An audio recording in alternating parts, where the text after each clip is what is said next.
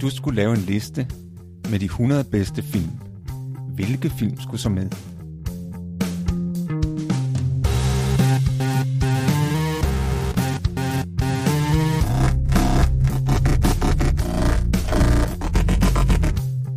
Hej, jeg hedder Morten. Og jeg hedder Thomas. Lyt med, når vi taler om vores liste med de hundrede bedste film.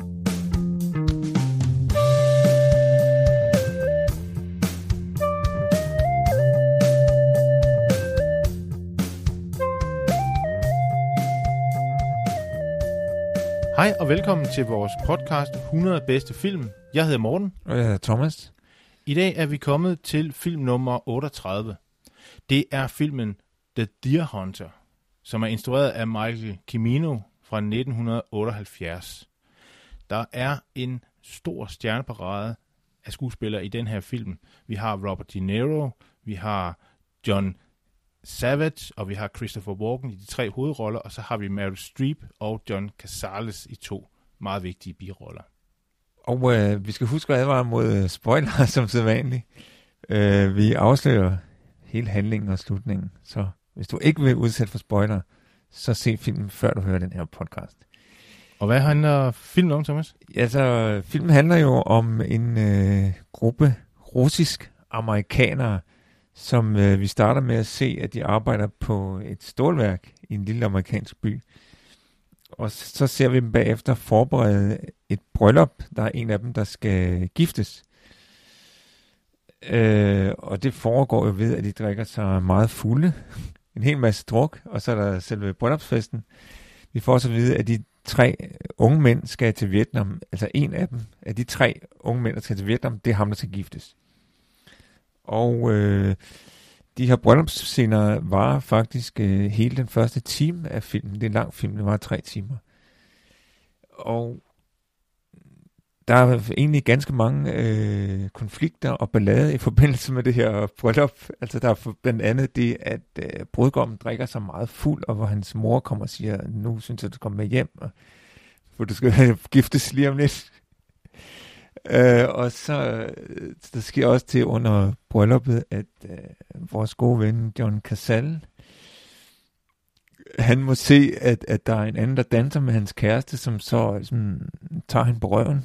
Og det bliver han så sur over, og beslutter hende til en revolver, men nøjes sig med bare at give hende ind på kassen. Altså, så der vil opstå slagsmål, ikke? Og så, så ser vi også, vi får os at se under det her bryllup, at øh, Christopher Walken og Robert De Niro, eller Nick og Michael, som de hedder i filmen, de er forelsket i den samme kvinde, som spiller som Meryl Streep. Øh, så der ligger ligesom også en konflikt og luge der, og Robert De Niro, han står og kigger meget længe, ofte på Meryl Streep, men står også lidt på afstand, fordi hun er egentlig kæreste med, med Nick. Øh, så kommer der en jagtscene. De, de skal på øh, hjortejagt. Der er titlen Deer Hunter, før de tager til Vietnam. Øh, I Vietnam, der øh, ser vi jo, hvor brutal krigen er, og de bliver taget til fange. Øh, og så bliver de tvunget til at spille russisk roulette mod hinanden, som krigsfanger hos øh, Vietkong. Øh, og det her russisk roulette spiller en meget central rolle i filmen. Det lykkes dem at undslippe ved at øh, putte flere kugler i revolveren og skyde fangevogterne. Øh, Robert De Niro kommer hjem øh, uden nogen fysiske øh, men. Øh, Christopher Walken bliver i Vietnam og fortsætter en karriere som russisk roulette-spiller. Og, og den tredje, han øh, mister benene og kommer hjem som handicappet. Øh, Robert De Niro bliver kæreste med Meryl Streep. Nu den anden jo ikke er der. Øh, men på et tidspunkt, så da han finder ud af, at Christopher Walken er blevet i Vietnam, så han tilbage for at hente ham og spiller russisk roulette med ham igen, for øh, Christopher Walken kan ikke genkende ham til at begynde med, så han beslutter at spille russisk roulette med ham for ligesom at nå ind til ham, hvor at Christopher Walken så tager og skyder sig selv og dør. Og filmen slutter med, at vi ser, at han kommer hjem og bliver begravet. De holder graven for ham. Det er en meget, øh, det lyder måske meget rodet film, men jeg synes ikke, den fremstår så rodet, men den, der er mange handlingsforløb, eller mange sådan små temaer, der kører på tværs i filmen.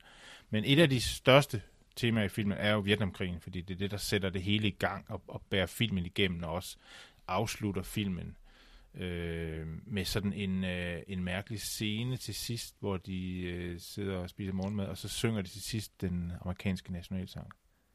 Ja. Og der er det jo så spørgsmålet, den stemning der om den, og det er jo også måske noget, vi skal snakke om i, i, i, øh, i dag, Thomas. Øh, den her film, er det en pro-Vietnamkrigsfilm, eller er det en antikrigsfilm, eller hvor, hvor ligger snittet det her? Fordi man kan argumentere for det ene, og, men, den kan også, men den er ikke helt entydig, synes jeg. Og specielt den sidste scene, hvordan fortolker du den? Er det...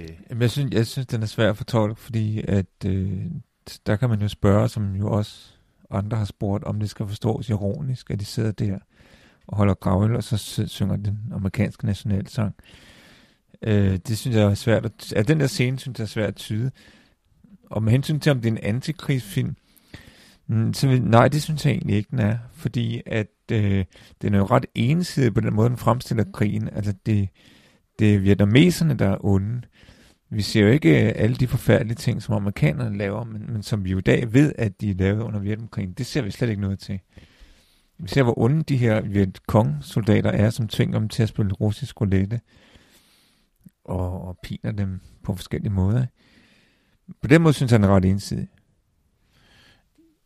Nu det der med russisk roulette, det, det, det er jo noget af det, som filmen er rigtig kendt for. De scener der med russisk roulette er, er virkelig noget, der er gået over i filmhistorien, og øh, Tarantino er helt vild med dem. Han siger, øh, glem alt om, hvor filmen placerer sig politisk. De der scener er bare helt unikke. Og det er de måske også, men det, der er fascinerende, er, at det er jo, det er jo en løgn.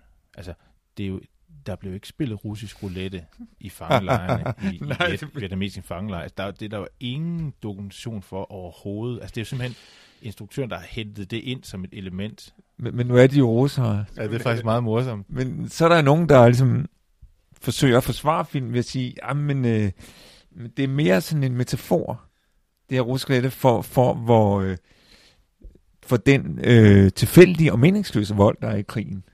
Så på den måde, at det er ikke direkte sandt, nej, de spiller ikke russisk roulette, men, men det, det ligesom symboliserer noget, som var sandt. Altså, ligesom, det skulle ligesom, på den måde, at det har fanget ånden af Vietnamkrigen. På den måde, ikke? Altså, jeg, jeg, jeg ved ikke helt, om man kan redde den ved at sige sådan. Altså, jeg synes stadigvæk, det er en lidt ensidig film. Jamen, det er jeg meget enig med dig i, at det er.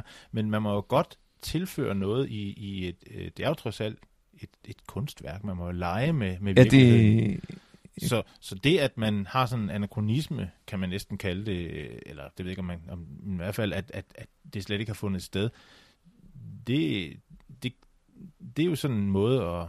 at, at ja, det, ja, det er en kunstnerisk frihed, kan man sige. Frihed, kan ja. man sige. Ja, ja, det må man sige. Fordi, ja. øh, fordi der er jo heller ikke sådan skildringer af Vietnam, altså krigshandlinger, det er sådan ikke... Filmens ærne er lidt noget andet. Filmen er, ja, sådan som jeg fortolker den, så er filmens ærne, og, for, og for, også, samtidig med Vietnamfilm, så er det også at fortælle en historie om, om en, et tæt venskab mellem tre venner fra en, fra en lille arbejderby i U S A, der ligesom bliver testet i, i et benhårdt krigsmiljø, og så kommer tilbage. Altså, hvordan de venskaber ligesom former sig. Ja, især mellem de to. Altså, det, det stærkeste venskab er mellem Nick Michael og, Mike. og Nick, som ja. spillede af Robert De Niro og øh, Christopher Walken. Ja. Øh, men i øvrigt, altså... med hensyn til de der russiske roulette-scener, så læste jeg, at øh, Robert De Niro havde foreslået, at de kom rigtig cool, og det var en skarp ladt patron. Og altså ikke, at de spillede rigtigt, men at bare, at der var en, en rigtig cool i revolveren, og så, så sørgede de for, at det ikke var den, ja, de, der var de, på, når de skulle skyde, præcis, og instruktøren var, ja, ja, ja. gik med til det, men var sådan meget nervøs og, og tjekkede hele tiden, at det nu ikke var den, der, der var næste skud. Men det var for at ligesom, gøre, gøre det mere autentisk. Ja, og de havde også, de havde også svært ved at finde øh, de rigtige øh, vietnamesiske skuespillere, eller jeg ved ikke, om, om de er skuespillere egentlig, men, men, men nogen, der ligesom havde den rigtige approach over for de amerikanere. De fandt så øh, den person, der ligesom leder spillet i, i fangelejren. Og, øh, og på et tidspunkt, så er der også, så øh, får Christopher Walken et ordentligt hug med en riffel eller sådan noget, som, som, som, de, som han ikke vidste, han skulle få, og så den reaktion, ikke? Så de, de leger sådan ligesom med, øh, for at få det realistisk, altså for at få det autentisk øh, frem i filmen. Og der må man sige, altså, vi har snakket ham her, Michael Cimino før, eller Camino før, øh, i, i forbindelse med, at han lavede Heaven's Gate, øh, den her film. Det var en, der vi ikke havde med på listen. Det var en, der vi ikke havde med på listen, ja, men vi kom til at snakke om det, fordi at den film, han lavede der, lavede han efter, efter den her øh, Deer Hunter, og det var totalt flop. Jeg må indrømme, jeg, det er jo en lang film, som du sagde, men jeg så den ud i et hug, og, og, og, og var øh, faktisk stadig betaget af den film på mange måder, men, men jeg har også lidt grim smag i munden. Altså, det er en lidt blandet følelse, når jeg ser den, fordi... Jeg synes, altså, jeg synes ikke, det er en antikrigsfilm, og, det synes og, jeg, øh, og, og så synes jeg, altså det, det som man kan sige, at den problematiserer, det er, hvor synd det er for de her veteraner. De, de, man ser jo, de er blevet traumatiseret. Det er måske lidt specielt. Altså i sådan en rigtig gammeldags Hollywood-krigsfilm, der ser man jo ikke så, måske så tit, at helten er blevet traumatiseret. Nej, det er rigtigt. At de har posttraumatisk stress, ja, og så videre, eller kommer hjem uden ben og sådan. Det ser man her, det ser man virkelig. Ja. Men, men... Øh, Tre, der tager ud, og halvanden kommer hjem. Ja, ja, præcis. Øh, men det er jo ikke krigen som sådan, den, den kritiserer filmen. Det, det synes jeg ikke, man kan sige. Det er fuldstændig ligesom i de gamle westerns, hvor man skildrede indianerne som totalt idioter, der redder rundt om de her øh, prærievogne igen og igen, og, og bare var så dumme, og så onde, og så øh, sadistiske. Ja. Øh, og det er jo fuldstændig det samme øh, stereotype øh, fjendebillede, som de flytter over på de her vietnamesere. Men, men, øh, men filmen tager alligevel hul på, på øh, Vietnam-film, øh, æraen, kan man sige. Den, jeg ved ikke, om det starter med den her film, men det her er i hvert fald egentlig helt store, fordi et af problemerne med at få lavet den her film, det var, at, at nogle af producenterne sagde, jamen folk i U S A er jo ikke interesseret i at se, se en film fra Vietnam om Vietnamkrigen. Det vil vi jo, det, der er ikke noget marked for det. Øhm, og den er meget tæt på krigen, der sluttede i femoghalvfjerds, seksoghalvfjerds, deromkring, tror jeg nok. Eller i hvert fald faset ud. Så, og den er fra otteoghalvfjerds, så det, det, den, er jo, den er jo meget tæt på Vietnamkrigen. Så, yeah. så den tager hul på noget stort, som i hvert fald blev stort i filmbranchen. Ja, altså, altså jeg, de her, øh, altså problemet med de her Vietnam-veteraner, som, som jeg forstår det, der, så der, altså udover de øh, fysiske traumer og, og det, man kan kalde posttraumatisk stress, så er der også problemet med at øh, ligesom begrunde, hvorfor de egentlig har udkæmpet den der krig. Altså hvis du sammenligner med, med anden verdenskrig, der var selvfølgelig også folk, soldater, soldater der vendte hjem med traumer, både fysiske og psykologiske. Men der havde de i det mindste følelsen af, at det var en retfærdig krig, der udkæmpede, eller det var en nødvendig krig. At der var altså mening, der var mening med galskaben, ikke? Øh, den mangler lidt i forhold til Vietnamkrigen. Altså det gør Det, det tror jeg har gjort traumet endnu vanskeligere, at man samtidig har haft det der spørgsmål, jamen, hvad, hvad skulle vi egentlig det her? Altså, hvor, hvor, hvor fornuftigt var det egentlig at udkæmpe den krig, eller hvor, hvor retfærdigt var det egentlig? Man kan også sige, at det, at den er så tæt på Vietnamkrigen, og det, at det måske var svært at få den igennem i det hele taget, og det, at den er så entydig, måske er det, jeg ved ikke, Michael Cimino, altså som jeg sagde, han er lidt af loose cannon, altså en, en meget speciel instruktør, som jeg slet ikke kan blive klog på. Men, men man kunne, måske var det, det at lave den entydig, var måske en måde at få den igennem på, og det at den er så overdrevet entydig, er måske, at, den, at man ligesom siger, yeah right, altså, så den yeah. faktisk skulle heller ikke, altså. Der, der ja, det lidt for kan jeg sætte gang i, men jeg har nok sat, måske sat gang i nogle diskussioner, altså, men en Altså en ting, jeg tænker på, når, øhm, altså når jeg ser den, den måde, filmen starter på, der er gået temmelig meget ud af at skildre øh, det miljø, de kommer fra, de her unge mænd, før de rejser til Vietnam, ikke? Og det, som jeg synes er, er påfaldende ved de her bryllupsscener, det er, hvor mange konflikter der er. Altså normalt så er et bryllup jo en lykkelig begivenhed, ikke? Altså det hele miljøet virker ret øh, sådan, øh, dysfunktionelt eller, eller disharmonisk. Det du siger med, at bryllupsfesten øh, er så lykkelig, det ved vi jo, og det ved du også, fordi du har lyttet til øh, vores podcast, og du har hørt os tale om nogle film, hvor der også var nogle andre bryllupsfester i. Ja. Der var for eksempel den, der hed Fiddler on the Roof, hvor vi har yes. en bryllupsfest i et jødisk miljø i Rusland. Ja. Og vi har haft en øh, film, Godfather, som starter med en bryllupsscene, som er et italiensk bryllup i et amerikansk hjem. Eller land. Og, der synes, og, og vi har jo vores ven, øh, John Cazale, som er med i både i Godfather og her. og spiller lidt den samme rolle, ikke? Altså i Godfather, der er han sådan den lidt kiksede øh, taber og de svage person, ikke? Og her, der, der er han lidt det samme. Han er lidt mere skiderik her. Han er lidt hård i munden og ja, ja. Men, men stadigvæk sådan en kikset og svag person, ikke? Altså, og og han, han er jo med i en af de her konflikter, som jeg omtalte. Altså det der med, at jamen, hvorfor skal de være så utrolig fulde øh, forud for det her bryllup, ikke? Og, og så er der det der med, at øh, han, han øh, kommer i slagsmål under brylluppet. John Cazale, ikke? Og der er det der med, at moren kommer og henter sin søn, fordi han synes ikke, han skal være så fuld før brylluppet, ikke? Vi ser Meryl Streep få tæsk af sin far, øh, lige før hun skal til det her bryllup, ikke? Altså alt i alt, så, da, vi, da, da de så øh, skal på den der jagttur, der har vi så igen vores ven John Cazale, som øh, kommer i en konflikt med Robert De Niro, fordi han er som sædvanlig ikke orden i sine ting. Han har dengang glemt nogle støvler, og så vil han låne Robert De Niros. Det vil Robert De Niro ikke. Han er træt af, at han ikke har styr på sine ting, og diskuterer det så frem og tilbage, og alle de andre siger, åh, du kan godt låne ham med støvler. Altså, der, der er den ene konflikt efter den anden. Og da jeg tænkte på, da jeg så det her, så tænkte, jeg tænkte forskellige ting, så, så tænkte jeg, det er da egentlig ikke en særlig positiv skildring af den der russiske kultur. Altså for eksempel, det, det hele tiden drikker, at drikker så meget, og for, jo især vodka, at det er noget, der er typisk russisk, eller hvad, hvad, hvad er det, han vil sige? Og, og, og så er der jo det der, øh, det er sådan en macho-kultur, er det jo også, hvor jamen, det virker som om, kvinderne er vant til at få tæv. Fordi Meryl Streep, de laver ikke, ikke noget stort nummer ud af det at få tæv. Altså Meryl Streep kommer ikke som sådan, nøj, min far slåede mig, altså, det er bare, nå, nå, ja, nå. Nu skete det igen, ikke? Det er også en ensid, ensidig skildring af det russiske... Jeg, jeg, jeg, vidste, jeg vidste, det er det, altså fordi... Hvis det er det, eller, eller er det et arbejde, typisk, er det et arbejdermiljø, han vil skildre? Det, det var lidt i tvivl om. Yeah. Så prøvede jeg at læse op på instruktøren, fordi jeg tænkte, jamen, han selv roser. Nej, det var han ikke. Så, men så læste jeg til gengæld noget andet, så stod der om hans egen ungdom. Og faktisk efter det her, og har læst det der om hans egen ungdom, der følte jeg, at jeg forstod lidt bedre, hvad det var, at han ville skildre den her film. For der stod nemlig en historie om, at han kunne godt lide, at han var sammen, han var sammen, havde nogle venner, som hans forældre ikke brød sig så meget om, og, og øh, han kunne godt lide, at der var så meget passion og intensitet i den måde, de levede på. For eksempel, da han var femten år, så kørte han på et tidspunkt rundt i tre uger, kørte han rundt sammen med en ven, da de ledte efter hans kæreste, som han mente var utro, og så derfor ville han skyde hende med en revolver, som han havde med. Og til øh, Michael Ciminos kommentar til den her oplevelse, som han havde som ung, var altså, at ja, at de havde vel nok meget passion og intensitet. Så han betragtede synes det der som en sådan berigende oplevelse.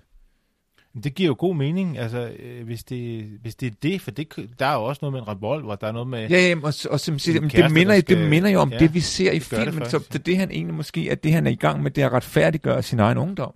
Det, Jamen, altså. altså i filmen, var, altså, der er noget med, at det, det skulle egentlig vare meget kortere, måske tyve minutter max, før de kommer afsted til Vietnam.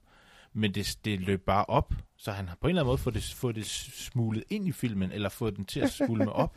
Ja, men det. Jeg synes faktisk, det er en, hele den der start kan jeg rigtig godt lide, fordi den, det får så meget kontrast. Altså det, det giver filmen det der ekstra kontrast, sådan at man, man faktisk er lidt i tvivl om, handler det her om Vietnam, handler det om de her venner, handler det om det her miljø, eller hvad er det?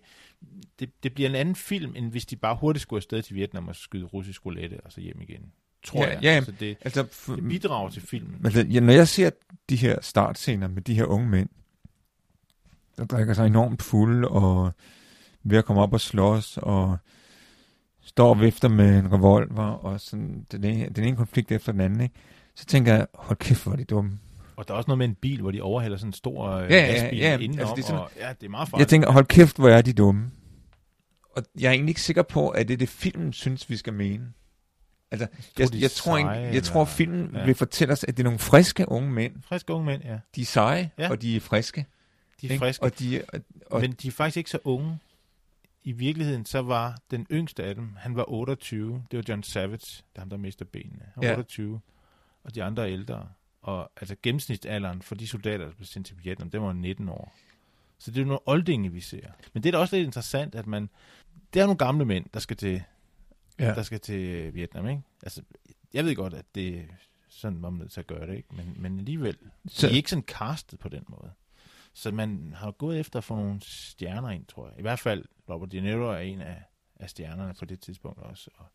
ja, han er den største stjerne. Ja, ja. Men jeg tror simpelthen, at instruktøren øh, Michael Cimino, han har simpelthen øh, lavet de her scener, så de ligner noget fra hans egen ungdom. Jeg tror, du har ret i. Og, han, og som, hvor han har jo kendt nogle rigtig friske unge øh, fyre, og ligesom dem, han så skildrer i filmen, ikke? Men han er billegal. Man kan jo ikke stole på ham. Så det er også der, hvor... Han lyver jo. Han, ja, han er fuld af løgn. Altså, ja. han, er fuld af, han siger på et tidspunkt, at det der i Vietnam og sådan noget, det var også, at han kendte nogen. Han havde været ved et, ved et feltlasseret inden for de, de grønne baretters feltlasseret og været mediciner der, ikke? Det er jo løgn. Han har, ja. han, han, han har slet ikke været i Vietnam. Han har været indkaldt, men han har ikke været i Vietnam. Altså, Camino? Camino? Ja. Ja, ja. ja.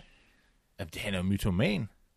Jamen, jamen altså, han, han er, øh, ja, altså, også, altså, altså, jeg tænker, altså, så er det også den der scene, hvor Robert De Niro, han smider alt tøjet og, og løber nøgen. Hvad skal det til for?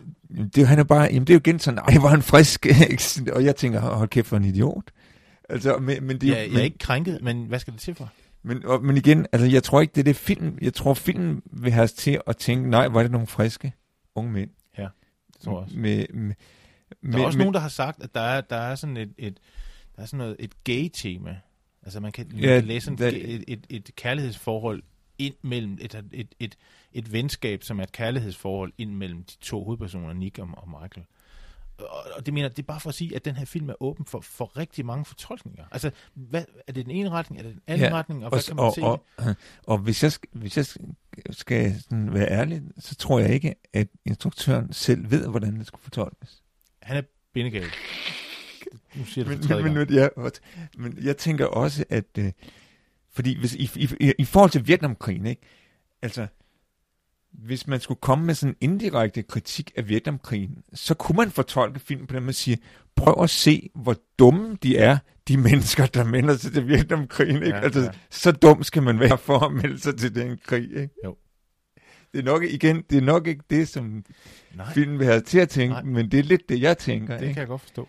Fordi, fordi det, hvis jeg, jeg synes, hvis der er en ting, der udmærker personerne i den her film, så er det, hvor lidt reflekterende de er. Der er ikke, der er ikke mange, der som reflekterer over deres liv og tænker, jamen, var det nu det rigtige valg, jeg traf der? Eller kunne jeg måske have valgt noget andet? Jamen, det er rigtigt. Det, det, det, er sådan en, det er sådan en lille lomme i deres livsforløb, man, man kommer ned i med, med, med meget rodet. Måske meget realistisk også. Altså... hvis man havde lavet en film om, så skal vi skildre det på den måde, og så skal vi skildre på den måde, så havde, det jo, så havde vi jo haft et meget mere sådan ren, ren film, ikke? At et eller andet, man gerne vil sige, og så gør man det sådan, her er det bare hulter til bulter. Der er også sådan en scene, hvor der kommer sådan en grøn baret til deres bryllupsfest. Jeg tænker, hvor, hvor fanden kommer han fra? Han kommer sådan vadende ind. Det spørger jeg også mig selv om. Hvem... Der er ikke nogen, der kender ham, og så snakker de med ham, og siger han bare, fuck it. Ja, de spørger, åh, hvordan er det så over i Vietnam? Ja, de er meget, de, giver en, ja, vi giver en drink og sådan noget. Ja, han er jo sej, de beundrer ham selvfølgelig. De er jo sådan en elitekorps, de der grønne beretter, og de skal jo selv i Vietnam, så de spørger sådan, åh, hvordan er det over i Vietnam? Så siger de bare, fuck it. Fuck it. Ja, det er jo igen, altså konflikt, konflikt, der er hele tiden, de vil komme op og slås, der er hele tiden ja. nogen, der vil komme op og slås til den her film. Der er hele tiden nogen, der står op efter med en, der ringer Volver. Så ligesom, og blandt andet vores, ham, vores ven, John Cazale, ikke? Jo, det blev jo da hans sidste film. Ja, men det var den døde. Han døde, han døde, han døde, han døde i Han døde i en omgang russisk roulette. Det ved vi ikke. Jeg tror han døde i russisk roulette virkelig, fordi han kommer jo til at spille lidt russisk roulette mod, lidt mod sin vilje. Vi kan vi kan simpelthen øh, bidrage til historien. Man ved ikke om der er nogen der finder det her om halvtreds år og lytter til det, og så finder de ud af, hov, John Cazales, han døde faktisk ikke af kræft. Nej, han døde af russisk roulette under optagelserne. Under optagelserne, præcis. Yes. Netop. Fordi at at øh, der er jo den her scene til, i slutningen, hvor han opfører sig selvfølgelig åndssvagt, som altid, John Cazale. Han har diskuteret med sin ven, det er jo efter Robert De Niro kom hjem fra Vietnamkrigen. Øh, så, så kommer han op i en diskussion med sin ven, der siger noget grimt om hans, hans kæreste. Og, sådan noget. Og så, så tager han jo selvfølgelig revolveren frem og siger, nå, det tør du ikke sige igen. Så Robert De Niro kommer og siger det, så tager han revolveren fra ham, ikke? Og så laver han så lige en omgang russisk roulette og peger, okay, hvordan synes du så selv, det føles at få en revolver peget mod hovedet, ikke? Og så trykker han, og, øh, så det klikker. Men i virkeligheden klikkede det ikke. Der gik den af. Nej, nej, n- så døde John Cazales. Nej, nej, det der sker, nej, det, nej, nej, for det der skete, det var jo, at øh, den første gang klikker den. Ja, ja første gang klikker det, der så sker, det er, at han trykker en gang mere, og der går den af. Og så er han færdig. Så er han færdig. Det ser vi ikke i filmen. Det ser vi ikke i filmen. Og det er ikke Michael Cimino, der sidder og siger, tryk igen, Robert De Niro, tryk igen. Og Robert De Niro siger, nej, det vil jeg ikke. Han siger, tryk igen. Det kunne være, at var kommet, at vi var nået til kuglen, ikke? Og det var det. Og det er derfor, at John Cazale, han aldrig lavede flere film, og det her, det her blev den sidste. Ja. Og det var i det gule værelse, du hørte det først. Det var nemlig. Det var det. Men den her film var jo ikke den sidste Vietnamfilm. Jeg så faktisk en film for ikke ret lang tid siden, der kom sidste år, som også handler om Vietnamfilmen, om Vietnamkrigen. Men en lidt anden vinkel, der kommer rigtig mange, en lidt anden vinkel, men det pudsige ved den var, at Meryl Streep var med i den film. Og hun fik jo en af de fem Oscar, som uh, Deer Hunter fik. Og det var hendes første Oscar, og hun er siden en af dem, der har fået allerflest. Jeg ved ikke, om hun fik... Og flest nomineringer også. Ja, altså, ja. Hun er stjerneskuespiller. Yes. Men hun er med i den her film sammen med Tom Hanks. Den film, der hedder Post, som handler om øh, Washington Post, som øh, trykker en historie om nogle øh, historier om Vietnam, som regeringen, nogle hemmelige rapporter, hvor man ret tidligt i krigsforløbet faktisk godt var klar over, at man kunne ikke vinde den her krig. Og alligevel sender man soldater afsted. Flere og flere og flere. Og det ønsker man ikke at komme ud. Og da avisen så kommer ud med det, så lægger Nixon, som er præsident på det tidspunkt, han lægger sag an mod New York Times først for at trykke det, så de får trykkeforbud. Men det går man så bare videre med på den her Washington Post. Det er det, filmen handler om. Skal vi, skal præsidenten bestemme, hvad vi skal fortælle folket? Ja. Det er en, det er en meget god film. Har du den set er en rigtig god film. Vi har den ikke med på vores liste, men det er en rigtig liste, god film. Det er en god film.